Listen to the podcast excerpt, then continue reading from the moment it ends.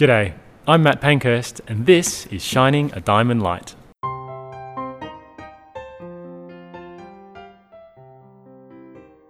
Hello and welcome to Shining a Diamond Light. I'm Tim Geit. And I'm Molly Fry, and today we're talking to Dr. Matt Pankhurst, a volcanologist and geologist who's been to Diamond many times, working on new ways to look at, well, rocks. Not just any rocks, though.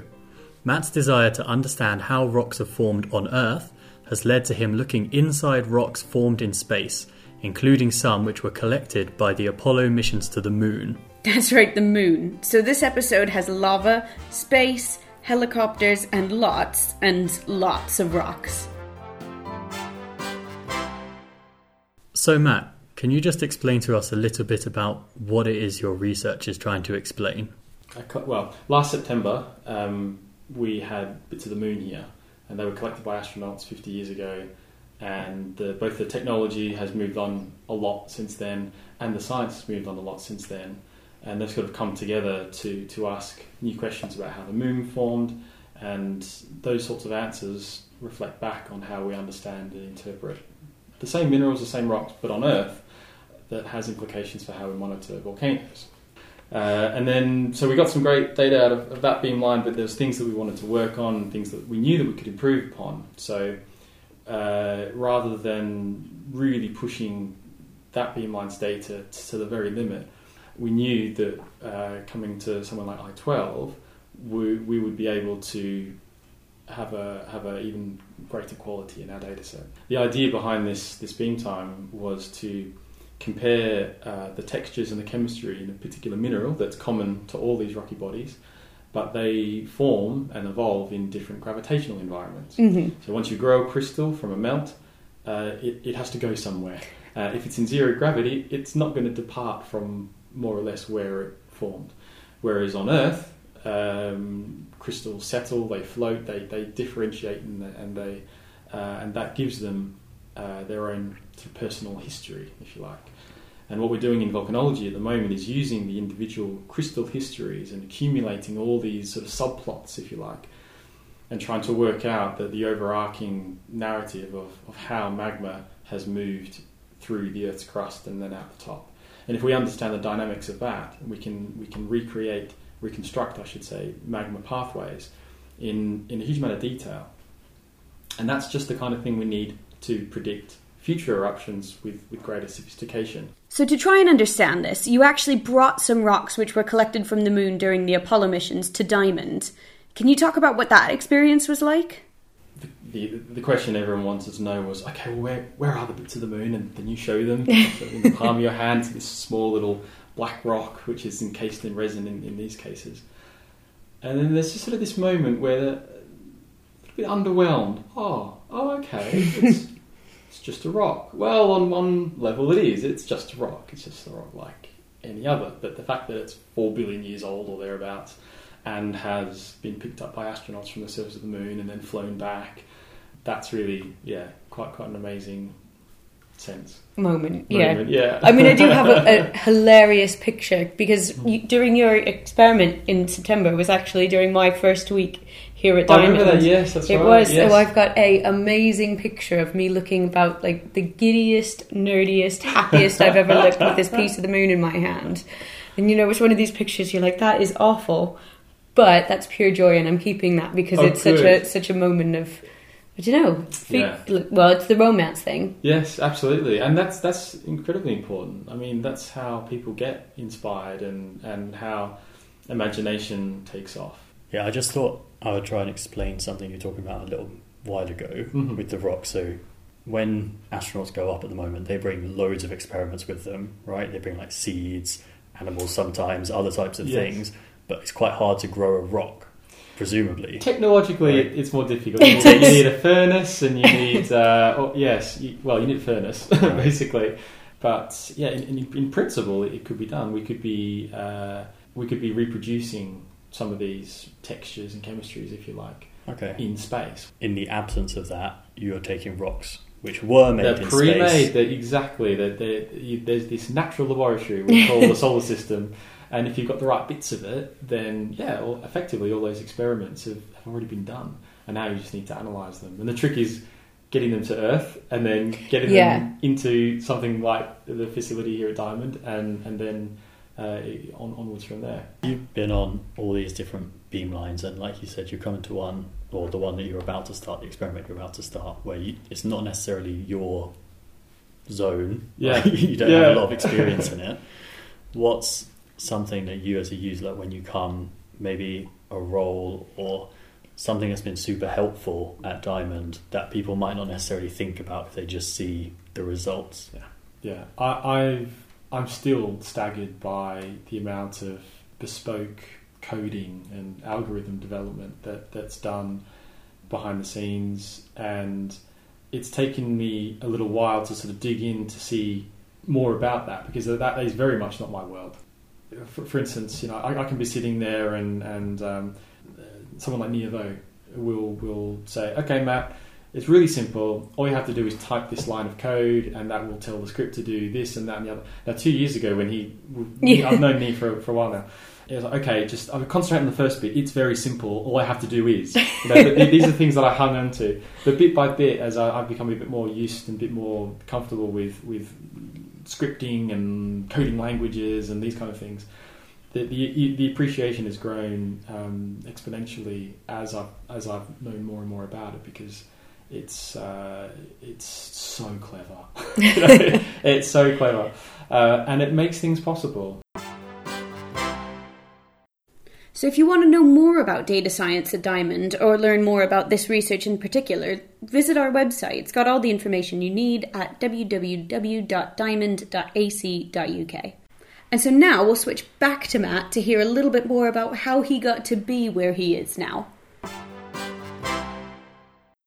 So, did you always think that you were going to, you know, grow up to live on Tenerife by a volcano and study the moon? I mean, uh, not specifically, no. Um, I grew up in Southeast Australia, um, and uh, like half, at least I hope, the half the world's population fell in love with David Attenborough documentary. yeah. Knew that I wanted to do something with nature in it. Mm. Um, went to university to do arts and science, and um, the science was going to be marine biology, and I was going to scuba dive around the Great Barrier Reef and be a marine biologist. Fantastic, great. Yeah, that sounds like a good plan. That, Well, I, I, Where I did it go think there was wrong? any- yeah, there's, there's nothing wrong with the plan per se, but yeah. And then, well, I'll tell you exactly what happened. I, I wandered into a first year lecture on how the Earth was formed and how we got to where we are today, and I was absolutely hooked. So within an hour, basically, you know, I had a, had to have a long think to myself. Yeah. okay, yeah, I think I will be changing course a bit over this way, and yeah, I still like animals and nature and all these sorts of things, of course. But actually, as a geoscientist, you, you you can travel around the world, and I've been really fortunate to go to some amazing places, um, and and look at the landforms and look at the rocks, and, and there, there is sort of a, a richer, I guess, or a different different perspective on on normal everyday life, I guess. Yeah. So uh, yeah, finished up my degree. you really didn't want to do geology before then, wasn't you? weren't a kid I, with I don't think I rocks even knew what geology was, honestly. Yeah, I mean, uh, geology wasn't offered at, at high school, for example. I, I can't even remember we us doing any looking at rocks. you know that look, look, these rocks are different. How about that? You know, Mm. um, you know, sort of first steps. I, that really was didn't occur for me uh, until university. um, and uh, after my honours degree, I went and worked for Rio Tinto Exploration, based from Perth. So I moved across the country, uh, which is effectively a continent, I guess. Yeah. Um, It's a long way to move. Indeed, and uh, there's the Rio Tinto Group, which is a mining international mining company Mhm. Uh, that operates mines all around the world. Uh, and ex- the exploration group is, is, a, is a lot smaller, and what they do is is uh, uh, apply for uh, tenements, which are applications of, of land that you can go and look for the next mine. That, that, that's, Right, that's, their, that's their basic business model is to go and actually find them before before they get. You have to find them before you get dig them up Yeah. uh, and less than a percent of all ideas will ever turn into a mine. Um, so yeah, what I was doing is, is going around and effectively saying, nope, nothing here, nope, nothing here, Yeah. nope, nothing here. Let's go fishing. Oh, nothing here. You know, this, this, this is sort of thing. It, I mean, it, was, it wasn't all, you know, beer and helicopters and definitely not the same at the same time. But was it some beer and helicopters? There, I there mean, were, there, were, there cool. were some at different moments in time. Yeah, that's right. I, in fact, there was there was one amazing opportunity I took, which was we just finished some uh, helicopter assisted exploration in the Pilbara, which is canyons and and uh, rocks that you can you can read like a barcode. It's amazing. It's this old. It's this old sedimentary basin which is laid down flat, and Right. then in the intervening two and a half billion years, it's all dried out and buckled under different forces and folded up and been incised. And from the helicopter, you can just say, "Oh, okay, well that rock over there goes with that one over there, you know, kilometers apart." It's amazing. so we, we'd done about a week of this, um, and I, I had something like maybe a six-hour wait for my commercial flight back from Paraburdoo, which is in the south of the Pilbara region, back to Perth. Um, and the helicopter pilot said, "Oh, I have to de- deliver this helicopter to Karratha, and that's on the coast. It's about a three and a half hour helicopter flight north. Why don't you change your flight and stay with me and keep me awake while I'm doing this?" Like, ah, that's fine, great. Yeah. So, quick call to the Perth office and say, "Ah, uh, I can spend three hours flying over the Pilbara from you know." 1500 meters or 2 k's or whatever Yeah. it is that, I can't remember how far how high we we're flying um, and, and as a geologist, that, that's that's the primo view. I mean, it's pretty amazing from a from a you know, thirty thousand feet in an airliner to, to, to look at the rocks below you, but from fifteen hundred meters or two k's above the surface, it's Yeah. just astonishing. So I was able to do this, and uh, I jumped in the front seat of the helicopter, and sun was going down. There'd just been a cyclone, and the the, the there was water everywhere, clear sky. Uh, it was just astonishing. Yeah. Um, so I had a fabulous time, but always knew that I wanted to do research and do Yeah. a PhD and, and, and become a, a fully fledged scientist, if you like. So, after your adventures and you've moved back into academia, how did you finally make contact with Ryan Zeigler at NASA? Uh, we both both giving talks back to back uh, at a, at a conference about micro CT, and so we, we were put together because we were talking about rocks. Fine, great. So he was coming at it from a curation perspective. You can take a digital snapshot of your rock, and you don't have to touch it so much, you know. It, and you, you have if something goodness forbid actually happens to the rock, you've got a digital copy. Mm. You know, the, the, Yeah. So You're that, just going to start going, take the model. Like, right? it's all on the, it's the same. So you That's don't it. want to hand the rock out. the, to the, the whole right? you press the hologram. Yeah, Yeah. exactly. Yeah.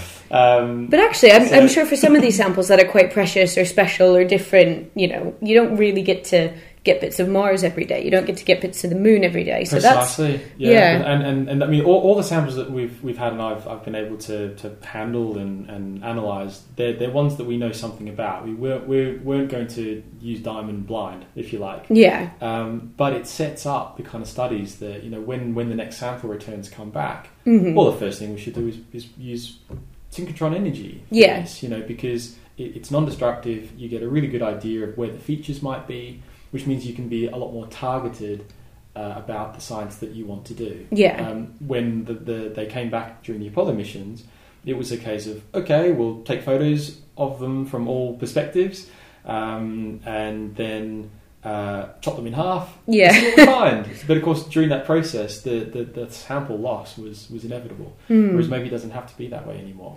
Yeah, I thought I'd just ask as well. So if people listen to this and they think that geology sounds like a cool thing to research Well, and get will, of involved course, with, yeah, what how how should they start out? I guess. I mean, not everybody can walk into university and do a degree right now. No, true. maybe there's just people who are Yeah. interested in it, or where can they find out more about the research you've done as well? What's what's Well- the best resources for people to look at? I suppose. Yeah, I mean, I think when I started, it, university and was kind of the only way.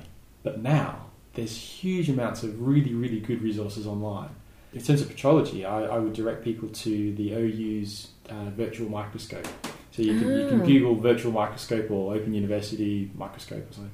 Um, and they've taken huge amounts of, of, of, of data and they've displayed it in a really nicely presented and user friendly kind of way. And you can you can zoom around moon rocks, for example. Yeah. Wow. Yeah. Um, and it's this digitization which really kind of bridges the gap between collections and, and people's shelves and whatnot. yeah, Um, and you know their rock garden, if you like. Um, here, here are my rocks. Now you're introduced to geology. Whereas now, um, you can jump online and and and and browse these sorts of collections. So that, that that's a good sort of way to get in front of rocks. Mhm. I will preface, well, I will um, caveat all that with nothing's ever going to beat going and actually taking a walk and having a look at some rocks and look at them close up too. You, they've even Mhm. got to like almost touch your nose to see some of the things that, that are that are there because otherwise they just sort of look like grey or brown blobs, and that's more or less what a lot of people think about them. I certainly did before getting to university.